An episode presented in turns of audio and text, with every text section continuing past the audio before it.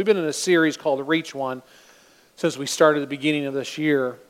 The main idea and the goal behind this is that we make it a goal in our lives, that we make it a high priority in 2018, that we want to reach at least one with the message of Jesus this year. Here's the goal that I've laid out for you is that with God's help, and my church's support, I'll do my best to reach one. Now, you stop and think about that. With God's help, and as we're saying, there's no way to do this by myself. I have to have help of God. It's not in my strength, it's in His strength. And then with my church's support, so as we try to reach our community in the name of Jesus, we do that together. It's an effort that we work at together, and then I'll do my best. So I have to put my best foot forward and do my best. Week one, we talked about identifying a person. How do we identify a person? We do that through prayer. We pray and we ask God, God, you have people in my life. Is it my husband? Is it my wife? My son, my daughter, my neighbor, my coworker, my friend? Who is it, God, you have in my life that I need to help reach them with the name of Jesus? It may be to help them cross that line of faith and come to Jesus for the first time. It may be to help them get back on their desire or their path with Jesus. It may be to help them just take a step with Jesus. But we identify one person through prayer. And then we start inviting that person talking about last week, we invite that one to maybe have a cup of coffee and sit down and talk about spiritual matters or, or things of, of importance in life. And as we develop that friendship with that one person, then we start having some significant discussions about life, more than business or more talking about sports or, or talking about the weather. Those are all great surface level friendship things we do, but we say, you know what? I'm going to take that relationship deeper as the Lord guides and the Lord directs. I'll start having that conversation. And I ask you to have that person on your mind. And right now, you maybe you may be thinking of a person. You may be thinking, "Yeah, I got that person on my mind. I'm, I'm thinking about them." There, do do you have it written down? That you start praying for that person every single day or, or that group of people because typically what i find is there's four five six people that are kind of top of the list that i'm praying for and i'm praying for them saying god i don't know which one it is but i'm praying for all of them god i'll keep praying. And then one of them kind of bubble the top that god just makes it so evident like brian this is the one right now you guys be sharing the gospel with. They need the word of jesus in their life and so we pray about that. And i've given some action steps for us. One is to start your list on your phone or a piece of paper but i just wondered i need to start doing this I should just ask you out in the hallway, hey, show me your list. Do you have a list of people that you just have before you, like you've actually put down, not floating around in the sky? Because if you float it around in the sky, you don't really do it. But when you put something down in writing and say, I'm praying for these people, there's a better chance you'll be praying for them. And then join the Reach One Initiative Facebook group. This is open to everybody. It's a place of sharing and learning and encouraging. And now we made a little change. I've been telling you to send an email because I've been learning about some technology and how it works. But you get into the Facebook group, and right there's the, the, the what am I trying to say? There's the link. Thank you. You join that Facebook group, and what we're going to start doing is that's going to be a place of encouragement. It's going to be a place of teaching. We're going to use live video and teach you how do I share my faith. Okay, we're going to do that. We're going to teach you about that on video. And that will be recorded so you can catch that at a time that works for you. But that's going to be a place of sharing. Then some of you are really good about sharing your faith. And maybe we'll start doing some interviews and having you share. And it'll be a place of, of just sharing scripture. But I want you to join that group. And so you just right get on there, click join join group, and then we'll approve you to be part of that group. And then reach one bracelets. You have these blue bracelets. There's some in the back on a table to pick one of the blue bracelets up. It says reach one. That's a prayer reminder. That's just a prayer reminder. You wear that, and that reminds you are you praying for the people? Are you praying for the initiative? We have hundreds of names around this room on these stakes. We started that last fall when we broke ground. Are you praying for the people that are on the stakes that we're doing construction? We're praying, God, you do construction in somebody's life, and God, I'm available if you will just use me. I'm available. God, it's not about going and trying to beat someone's door down and trying to force yourself into someone's life. You say, God, I'm available and I'm praying for these people, or I'm praying for the people on my list and I'm going to lift them up. And then to use an invite card. I think we're running low on them, but they're spread around on your chairs. You put a couple of those in your purse or you put them in your wallet. And so when you're having a conversation with somebody, the invite might be, hey, you need to come worship with me. Because as you have conversation, you find out they don't have a church home. Come worship with me. Here's what Jesus said. And these are the words of Jesus. He said, For the Son of Man came to seek and save what was lost. That was his mission. And if we are his disciple and we're a follower of God, then his mission should be our mission. And if he made it such a high priority that he would go and seek and save the lost, that he wanted to go to the cross for you and me, then we should be able to go to the mat for our friend, so to speak. We should be willing to go to the mat for our neighbor, go to the mat for our coworker. We should be able to go and say, I'm going to go for the name of Jesus. Now, let me make you a promise. When you get serious about this, because I've been around church long enough, okay? I've been doing this preaching thing now for 15 years. I've been a minister 25 years. I hate to even think I'm that old. The truth is, most of you in here are listening to me, you're not going to do a thing with it. I hate to speak that honestly. The truth is, most of you are sitting here going, Yeah, we need to do that, preacher. We need to do that. And you're going to go home and you're going to go back to your business of today and you're going to go into your work tomorrow and you're probably going to forget about it. And the truth is, you probably won't do anything about it. Because that's what Satan does inside of us. He gets us so busy that we don't take it serious. But here's the promise to you if you do take this serious, and you say in 2018, Lord, I'm going to start praying for people every single day. Lord, I'm going to pray, Lord, you use me. I'm available. When you start praying, you say, Lord, blow up the fear of me of sharing my faith. Lord, give me guts to share my faith. And the first time you jump in and be like, okay, this is really weird, I'm tripping all over myself, you'll get better as you do it. When you do that, one day a friend's going to come to Jesus and you're going to walk in the waters of baptism and you're going to baptize them and your life will be changed like you never experienced before. I promise it. There is nothing more exciting than leading someone in faith and then baptizing them. Nothing more exciting. And I love doing it as a preacher. But I'll tell you, it means a whole lot to me when it's someone personal, like when it was my children. It means a whole lot more to you when it's someone that you know that you've been praying for. It'll get so excited. But now here's the question then what do we do? What do we do now because we have a new baby in Christ? What are we supposed to do with that new baby? Because we do not want to be a church that reaches people and people say, Yep, I believe in Jesus, and then we're just done with them. That, that's like malpractice. That's what that is. And we don't want to do that. And so, what, what, what we need to do is we need to learn how to connect new babies in Christ with growing Christians in Christ so that we help them to grow because God has given us His church, which is the body of Christ here on earth. And when one is baptized in Christ, one is baptized into Christ. They're baptized in the body of Christ, and through Christ, we're bound together in a faith community belonging to Christ, and then we belong to each other. And so, in that fellowship of one another, we help each other grow. That's actually what took place in the early church in Acts chapter 2. Maybe you recount the story in the account when Peter was preaching to a bunch of pagan people who were against God, who had a whole lot of questions. And he stood up and he actually pointed a finger in the face and said, You all put Jesus on the cross, you all put him in a grave. So he did. He said, You guys did this, but he conquered the grave for you. And once they come to the part of realizing what they did, their reply was, What must we do to be saved? And he said, Repent and be baptized, every single one of you, in the name of Jesus Christ. And the scripture tells us in Acts chapter 2 that 3,000 were added. Could you imagine 3,000 being added in one day? That'd be remarkable. But the question is, what did they do with 3,000? They had a whole bunch of new babes in Christ. Did they lay the 3,000 on the ground and say, sorry, figure it out? Did they say, oh, great, now we have all these new Christ followers, you're on your own? I mean, if you've had a child, could you imagine going to the hospital, having the baby, and coming home and taking the baby and sitting on the floor and say, hey, Johnny, good luck. Hope you make it.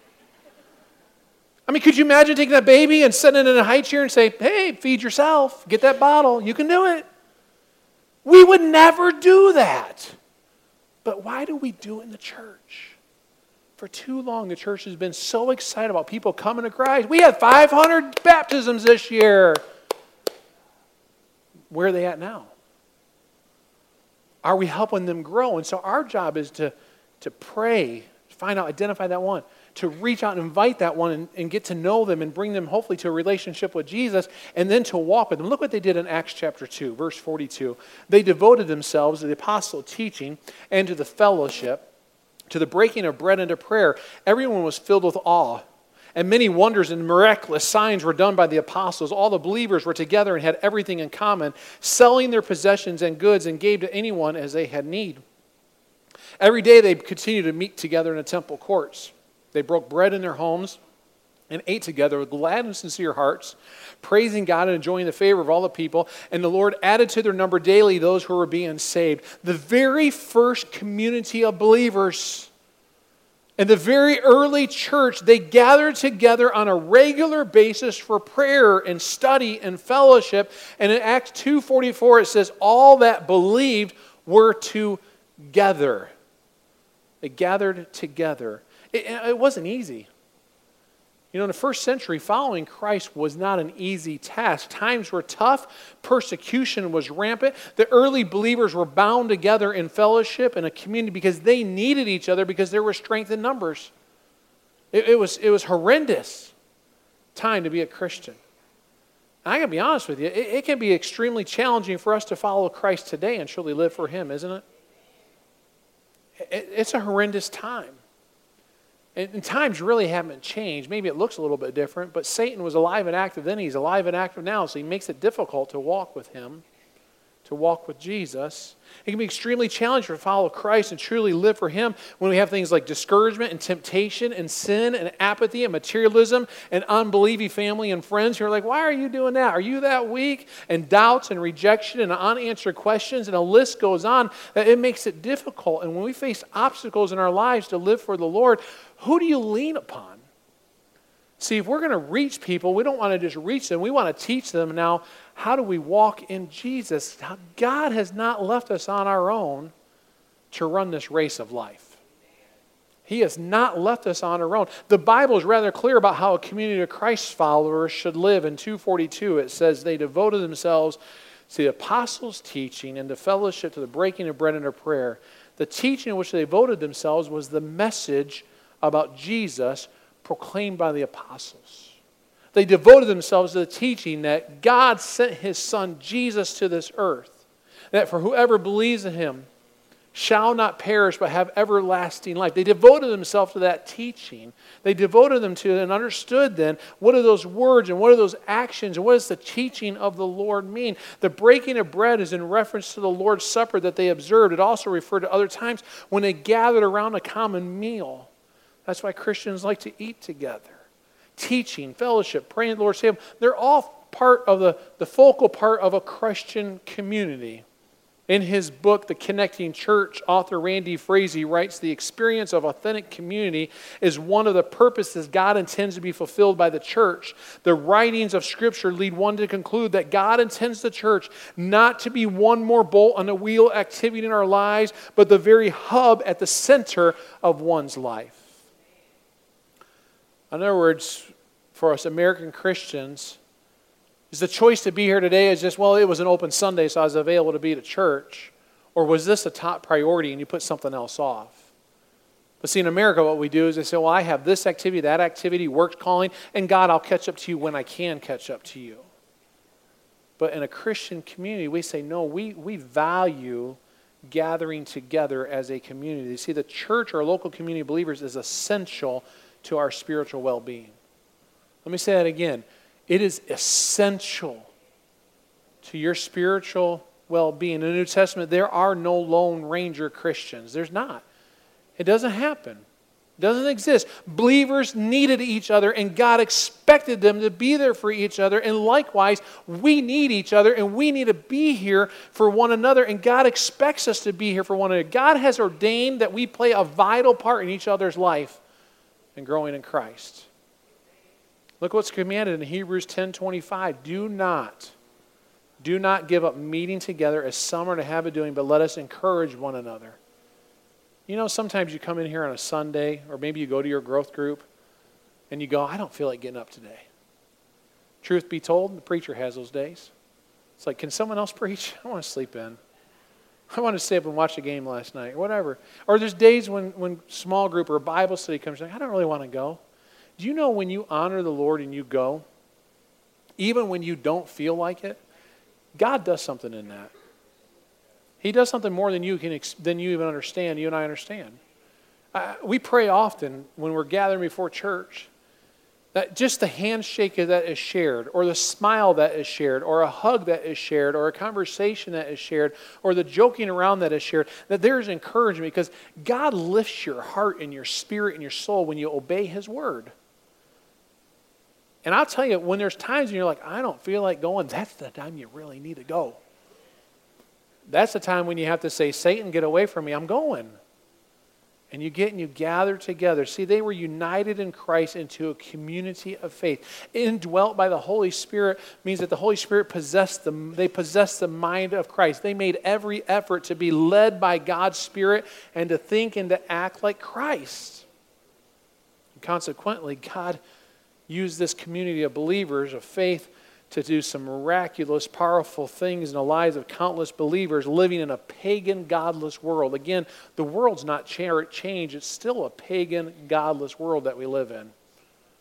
And they realize we got to gather together. God's plan hasn't changed. He still desires to use His church to do some powerful things in our lives. Community of faith is crucial to that spiritual well being. Through, through it, God desires that we find strength for the journey, that we find places to minister, then a never ending source of guidance, that we pray for, that we invite people, we reach out to people, we say, now, come join our community. As they join the community of faith, they start to get connected to God's community. They start finding strength for the journey and places to minister and godly guidance. Let me talk about those three great benefits. Strength for the journey as we face inevitable trials, troubles, tragedy, sickness, difficulty, hardship, financial ruin, whatever it is, when you face those kinds of things, we need to be around each other. Sometimes it's the only way to get through it. I think about what happened last fall in our church with one of our families as we lost Christy Williams at the age of 35 years old. She leaves home, uh, leaves behind a husband and two boys, a teenage boy and a 12 year old boy and Brian's fairly new in his faith, how do you make that through without a group of people around you? I am so glad that they had Christian people around them because you know what happened? Their growth group, because all their families out in California, their growth group cooked all the food. Their growth group took care of all the funeral stuff. Their growth group surrounded around. Their growth group went and cleaned his house. Their growth group served him for a couple months of meals. And they continue this day to reach out and say, How can we help you? You're still adjusting to life. I don't know how you make it through that trial of life unless you have Christians who have gathered around you and they're supporting you and they're encouraging you. So there's strength for the journey and there's trials that are going to come. The Bible even tells us that when you face trials of many kinds, in other words, there's a promise in Scripture that we're going to face trials, we're going to have hardships. It's going to happen.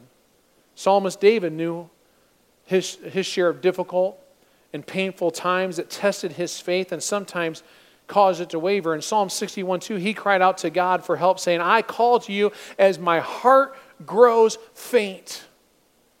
In other words, to say that is, God, I'm calling out to you. I'm not really sure if you're there. God, I'm not really sure if I'm strong enough. God, my heart is growing faint and overwhelmed by those trials and those heartache and the burdens of life. He called out to God for help and strength. Then in verse 5, he rejoiced because God answered his plea. He says, You have given to me, he said, the heritage of those who fear your name. In other words, he cries out, said, I need help. And he says, But you put people around me. You put people of heritage, people of faith around me. And so that has strengthened me because of the people that are around me. God has strengthened his faith and, faith and empowered him. During the difficult times, when we're overwhelmed by the trials of life, by the heartaches and the burdens of life, we need to be strengthened by people around us. When we wonder, God, are you really there? When we wonder, God, do you really care? When we wonder, God, do you really love me? When we wonder that I am worthless and I have no purpose in life, we need some Christians around us that come along and say, No, God really does care. We need some Christian that says, no, he really does love you. Yes, you're going through a hard time, but I'm walking with you in that journey. You can't walk through that by yourself. Sometimes when your faith is so down, you need to lean upon the faith of other people. You need them to lift you up. Author Gary Burge says when God's love feels distant or non existent, the body of Christ's love is real and tangible. So sometimes when you have that moment, like, God, I don't even know if you exist, I can't even feel you, you can feel a, a hug. You can feel a handshake. You can feel the, the note of encouragement or the text of encouragement or the prayer of a loved one that's in the church. They lift you up. That's why we cannot afford to stand alone, church. And when we reach out and bring somebody in, we don't want to just bring them in and say, ah, we celebrate their salvation. And we want to connect them to the life giving entity of the body of Christ. In Leadership Magazine, Carl Connor writes about the dangers of standing alone. A few winters ago, heavy snows hit North Carolina. Following a wet six inch snowfall, it was interesting to see the effect along I 40. Next to the highway stood several large groves of tall young pine trees. The branches were bowed down with the heavy snow, so low that branches from one tree were often leaning against the trunk of branches of another. Where trees stood alone, however, the effect of the heavy snow was different. The branches had become heavier and heavier. Since there was no other trees to lean against, the branches snapped they laid on the ground, dark and alone in the cold snow. When the storms of life hit, we need to be standing close to other Christians. We need each other. We can't stand alone. I love that illustration. You've seen stuff like that before. See, the closer we stand in community, the more we'll be able to hold each other up. And throughout our lives, I promise there's going to be difficult times and there's hard times. And so we need one another and we need to have an open mindset that says when someone comes to the body of Christ, come on in, you get part of our community. We're going to help you walk with Christ. The second benefit of being in a Christian community is places to minister. See, the community of faith is crucial to our spiritual well being because it is the place where we find special opportunities to minister. If you live by yourself, all you do is take care of yourself. And quite honestly, it's not a fulfilling life. But when you get in and you get around people and you get around people in the church, you get finding there's ways to minister and to love people. Author Chappell wrote, Those in a community of faith do not merely absorb Christ's love individually, their changed lives also reflect his love corporately. Our union with Christ creates community responsibilities. So when we come together, we're entering into some responsibility to love for and to care and to encourage and minister one another. Acts 2:44 says all the believers together and had everything in common. Everything in common. Their, their ministry to each other included sharing of material goods to meet temporal needs. The early church shared so much extensively because of the economic and the social sanctions that were imposed upon the early believers. The government were, was oppressing new Christians and the only way to make it through life was to share food and to share resources and share clothing and share, share your house. It was a Christian's best ministry was to share, and that created a testimony. Say, you're making it through this difficult time because of what other people are doing to help you. And you know, that's still true today. When you're going through a hardship or a difficulty and you can tell people, yeah, I made it through because my church helped me with this. They provided food. They gave me clothing. They paid a bill. They helped me make it through in this difficult time. When that testimony comes out, they say, Your church does that? Yeah, my church does that. Then your testimony is about Jesus' work in your life through the body of Christ. See, if we're not ministering to one another through a community of faith, then many needs go unmet. Many of them will go unmet, and many reach the erroneous conclusion that God doesn't care about them. Church, may I suggest, please, please do not miss trials and difficulties in somebody's life. Do not miss them. And I got to tell you, as your preacher, I try to be aware of as many as we can in the church, but we're getting too many people for me to be able to keep track of all of them. And so the part of you being in a growth group, I'm going to talk about in a minute, is so crucial because that's where your growth group says, oh, this is going on. And there are many times now, I find out months down the road that someone went through a trial or difficulty and said, yeah, our growth group could care of it. I say, thank you, Jesus. Thank you, Jesus. Because when you see someone hurting, it's an opportunity for you to minister and bring the love of Christ. And then they have a testimony and say, look what my church did because we are a body of believers. And so keep your eyes open when you see a need. Thirdly, third benefit of being part of a great community is godly guidance. See, the community of faith is crucial to our well being because it is a source of much needed guidance. It's the source of direction. It's the source of correction. As someone has aptly said, we need the community of believers because none of us is smart as all of us. Heard that before. And so we learn together. Psalm 73 24 says, You shall guide me with your counsel. Where does counsel come from? According to the book of Proverbs, counsel comes in a many multitude of wisdom, of counselors who are faith people. And so, as you have counselors, people of faith that are around you, they speak the word of God into you. See, God wants to guide us, but He has chosen to do it through His people in a community of faith. A community of faith who trust upon the Word of God. He gives us wisdom for the journey as we study His Word and as we pray together.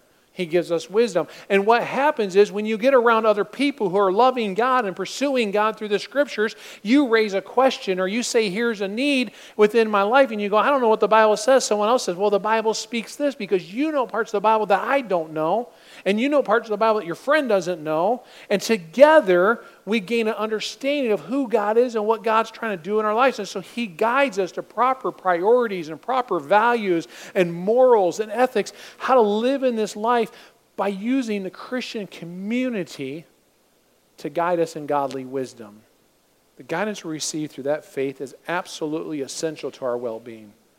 Absolutely essential. Hebrews 3:13 says exhort one another actually means to teach the word of God to one another. Exhort one another that none of you be hardened by the deceitfulness of sin. In other words, use the word of God to teach one another how to live in this life. Use the Word of God to teach one another how to love God. Use the Word of God to teach one another how to be a parent. Use the Word of God to teach one another how to love a friend. Use the Word of God how to ha- handle finances. Teach each other what does the Word of God say about situations of life. Now, let me give you a warning. I say get in a community, and I believe it's highly important and it's essential. But there's some difficulties when you get in a community. And let me just say if you're investigating a church, we're not the perfect church. We mess it up all the time. All the time. I'm just telling you up front. Being in a community of faith has difficulties and it has frustrations. It can't be otherwise since we're made up of sinners. We are all a bunch of messed up people in this room. Now, some of you, I know you don't think so. All right? But we are. Every single one of us have our shortcomings. Every single one of us have our sins. And that's a mark of true biblical community. When we're all just kind of messed up people trying to figure out how to follow God and let Him direct our lives. That's a true community. But in our humanness, we do things the wrong way, and we do things that will rub people wrong and will offend people. And sometimes we get offended, or sometimes we do the offending. Sometimes we hurt people, or sometimes we do the they do the hurting. But nevertheless, we must never back away from the fellowship of faith. Never. That's what Satan wants us to do. He wants us to draw away from the fellowship of faith and say, forget those people. They're a bunch of hypocrites. Forget those people. They did this, they did that. They didn't respond in this way. And Satan loves to use that in us. We must not go down that road kind of like a bunch of porcupines. That's what our plight is. One author said a group of porcupines were marooned one bitter cold night in the middle of a large frozen field.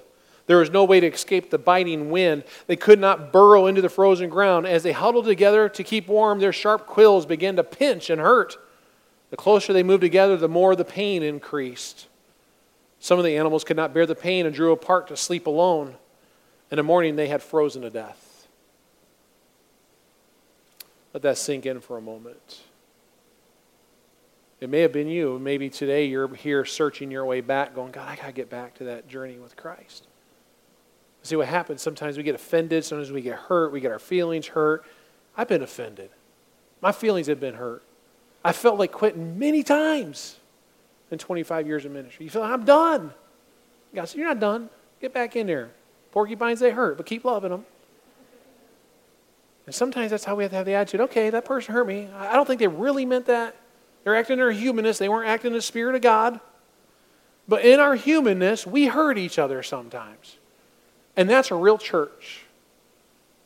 And sometimes I want to tell you, it's happened here. We do our best to try to love and try to work through and try to repair and try to work through them, but it's not a perfect world, folks. It's not. And so if you're looking for a perfect church, I would encourage you not to come back. Sorry, it's just the truth. I'm allowed to say that because I've been preaching now for a long time. Just kidding. This is why growth groups are so important. That's why it's so important. Say, what's a growth group? Well, it meets weekly. Most of them meet in homes. There's a couple that meet here at the church building. They meet weekly and they do exactly what I'm talking about at Acts 2. They meet together and they, they study what we call a growth guide. You'll see that on your chair. It'll be a growth guide with some Bible study questions you take home. You can do that as your own personal time. And then you take that to your growth group and you study together and you love together and you serve together and you eat together. I mean, I say you eat together and you eat together. and you fellowship and you have fun and you laugh and you get to build some friendship. They live out what I've been talking about. And so we're in our sign up period right now. And if you say, I want to be plugged into a church. What a great way to be plugged into a church. You plug into a growth group. The table's out there. You look at a night, talk to maybe some of the leaders. You're not sure, well, which one do I get involved in? Can you make any suggestions? I can make suggestions if you want to. Just ask me. I'll be glad to help you out. During this series of messages, I told you I don't want you to just hear from me and say, well, that sounds all good. And so every Sunday we've been having a different testimony during this month and been asking different people. And I'd love to know your story and your testimony. My goal is we have a testimony at least once a month throughout this year. And everybody has a story. A testimony is just your story of what God's done in your life. And if we can practice doing that here amongst a friendly crowd, then we're much more likely to be able to share it out there in this world. And so today I've asked Mike Plowman to come. Mike started coming to our church a few years ago and got to know Mike in our small group.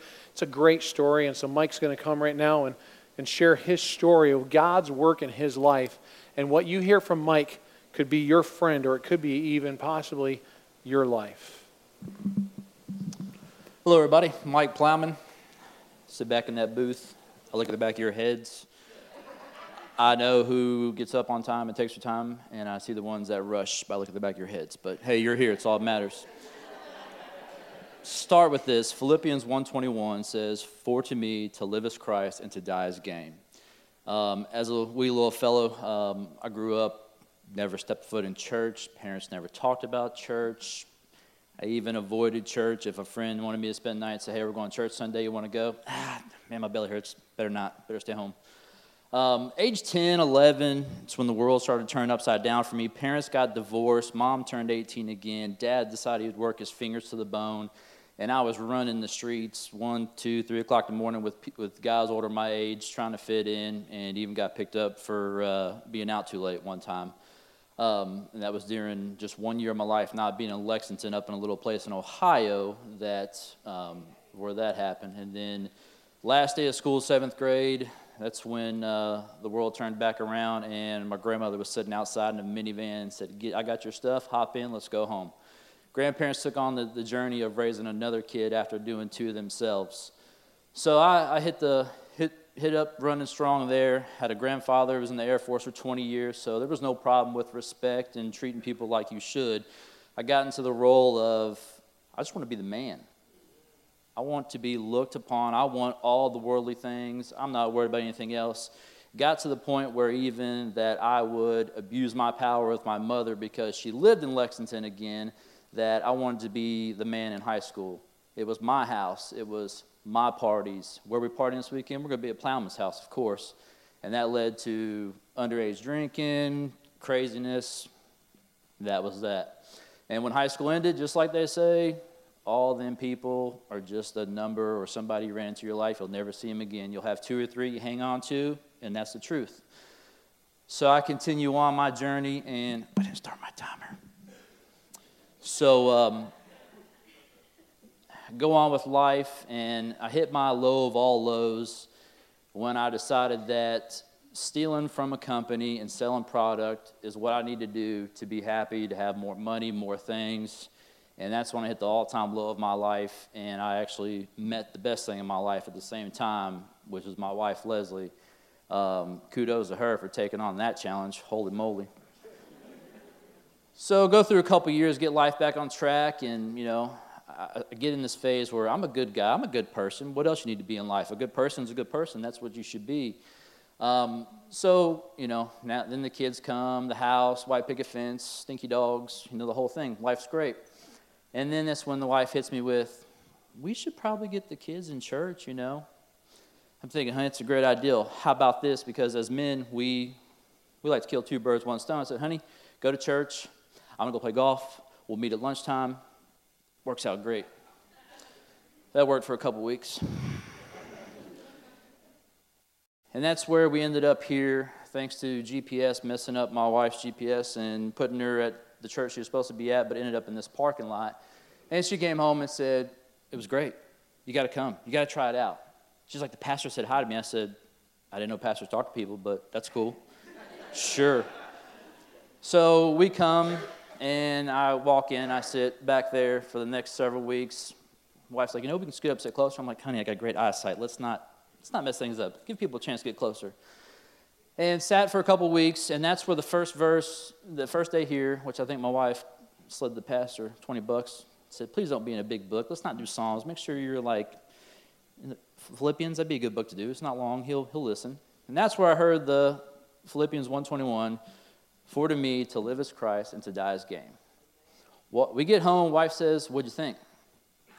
I said, well, it's okay to die, but I don't want to die. I don't know about this. So we come back, sit, and that's when being back there sitting, that's when the whole growth, growth, uh, growth groups talk started happening. And I could see in the wife's eyes, let's do it, it'd be fun. But she didn't say nothing. She knew. She, I didn't want to hear it. So one time I walked in, sat down next to her. I said, honey, I walked past the table and I signed us up. Let's see what it's about. That's when, at the age of 31, I had my first Bible. Opened it and I said, I think I need to take this back and get the kids' version. This makes no sense. so it, uh, that's when growth groups started, you know, hitting. Um, 2014, the beginning, grandmother got cancer, and sitting there in that hospital room, March 11th, 2014, this preacher came in, never met him. He said a prayer. He leant down and whispered something in her ear, which I never to this day know what it was. But I know something there was working because the peaceness that came over her and the settlement that just let her go to heaven was just amazing. That's what, that was a part that just hit me like, there's more missing. I'm missing something in my life. What is it? So then going through with growth, groups for a couple weeks, uh, actually sitting down with Brian, I think his artworks is actually really what pushed me over the edge, that I was really missing something. So sitting in growth group one afternoon, the question was asked, Mike, what are you thinking? And it just hit me like a ton of bricks. I was like, it's time. I, I need to give my life to Christ. Let's do this. Uh, Brian was going to turn the bathtub on and drown me then that night, but I said, no, let's wait a week. I, yeah, I got some people, I got some family and friends that I think need to see this because that was kind of my, my fine line there was, man, you know, my two or three buddies I've had for years, what are they going to think? You know, am I going to lose the friendship? And still to this day, those guys are my friends. They sit beside me. The, the people in growth group had a great touch. Um, it's amazing. Phil Horn, I don't know what happened 34 years ago, but we should have been Siamese twins, just saying. I don't know what happened. But now, since then, vision is I love when God challenges me, when He puts a young man or a gentleman my age in front of me that is exactly the way I was. The, I'm the man, nothing, I don't need anything else additional in my life. And I, men, I can promise you this there is nothing more powerful sitting in your living room floor with a 10, a 7, and a 5 year old and hearing them read out of their Bible. The vision is our kids. So I end Philippians 121. For to me, to live is Christ, to die is gain. Thank you guys.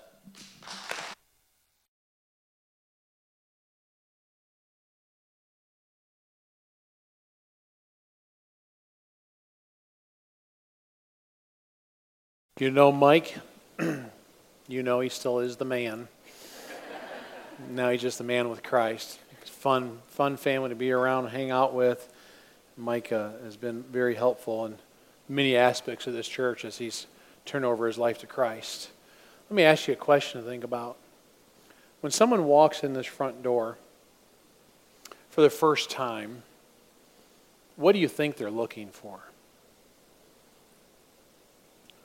And what comes to your mind? A lot of times people what come to your mind maybe is, well, they're they're looking to see, well, is the preaching any good? Maybe. Is a children's ministry program any good? Possibly. Are the are the singers in tune? Can they sing a good? Yeah, some some wonder that. Are they friendly? That probably even goes deeper. The truth is, they start looking for, can I make relationships here? There's some studies that have come out very recently that have said that they've studied people who have been at a church for six months and stayed, and those who were at church for six months and left. And the bottom line is this someone comes to church for six months, if they leave within the first six months, it's because they didn't make any friendships. And if they stuck around, they made some friendships. See, at the core of life, what people want is they want to be accepted and want friendship. And then in friendship, we can introduce them to Jesus. You say, oh, Brian, that's not true. Let, let me ask you something. How many in here are on a Facebook group for Masterson Station neighborhood? Raise your hand. Raise your hand high. Okay, there's, there's several, and there were several in first service. How many of you saw the post this week that a lady put on there that said, I'm looking for some friends, some couples. Does anybody else desire that? We want to have a gathering. Who saw that? So my wife pointed it out to me. And when I got on it, there was over 150 comments of people said, I love to that. I love to get together. I need friends. We need a, we need a couple. We need friendship. Church, we have a huge opportunity in that. Because those people live right on our streets. And if you're not in Masterson Station, what happened in Masterson Station this past week is happening in McConnell's Trace, and it's happening in Westwood, and it's happening in Marehaven, and it's happening in apartments on the street. People all over this society are looking for friendship. They're looking for some people just to have some friends, to share a burger with, to play some cards with, to play a board game with, just to be a friend. And we start praying for those friends. And as God opens the door, we start having conversations of meaning and of purpose about things of life, like spiritual matters. Because we enter into a, a friendship. See, we were created for community. The, the journey of life, of faith, is often trying and difficult and painful, and life is discouraging, and there's relentless temptation, and there's burdens and unanswered questions and rejection. Little wonder God has given us a family of God, a fellowship of believers. It is an absolute essential source of strength and guidance. We need it, and so do our friends who we're going to try to reach this year. And so, as you reach your friend, don't think I'm going to reach them and just try to convert them to Christianity. You're going to reach a friend and love them into a body of community that's just learning to love and walk and pursue God with all of our heart and all our mind, all of our soul, and all of our strength. Bow your heads with me. Heavenly Father, God, would you just get all over us today, your spirit? God, would you give us a heart of brokenness for people who are not walking with you? And God, that's all over the place. People who are struggling their walks, and people who don't know you, people who just are difficult. Father, just give us a heart to love people, to be their friend, and to gently and kindly, by your Spirit, point them towards steps with Jesus. Father, help us to carry the message of truth that God, you sent your Son to die, and that whoever believes in him can have everlasting life. Father, we thank you that community is made possible with God because of what Jesus did on the cross. Jesus' death, burial, and resurrection made it possible for us to be in unity and in community with you, God. Lord, help us to be people that will go to the cross for our friends, that will lay down our lives for our friends. God, thank you that you are a friend of sinners. Father, we now just honor you and we praise you and we thank you as we receive communion. We just worship you. Father, I pray for the people in this room maybe that need community, they need friendship with God. We will help them cross that line of faith. Jesus, we praise you this morning. In Jesus' name, amen.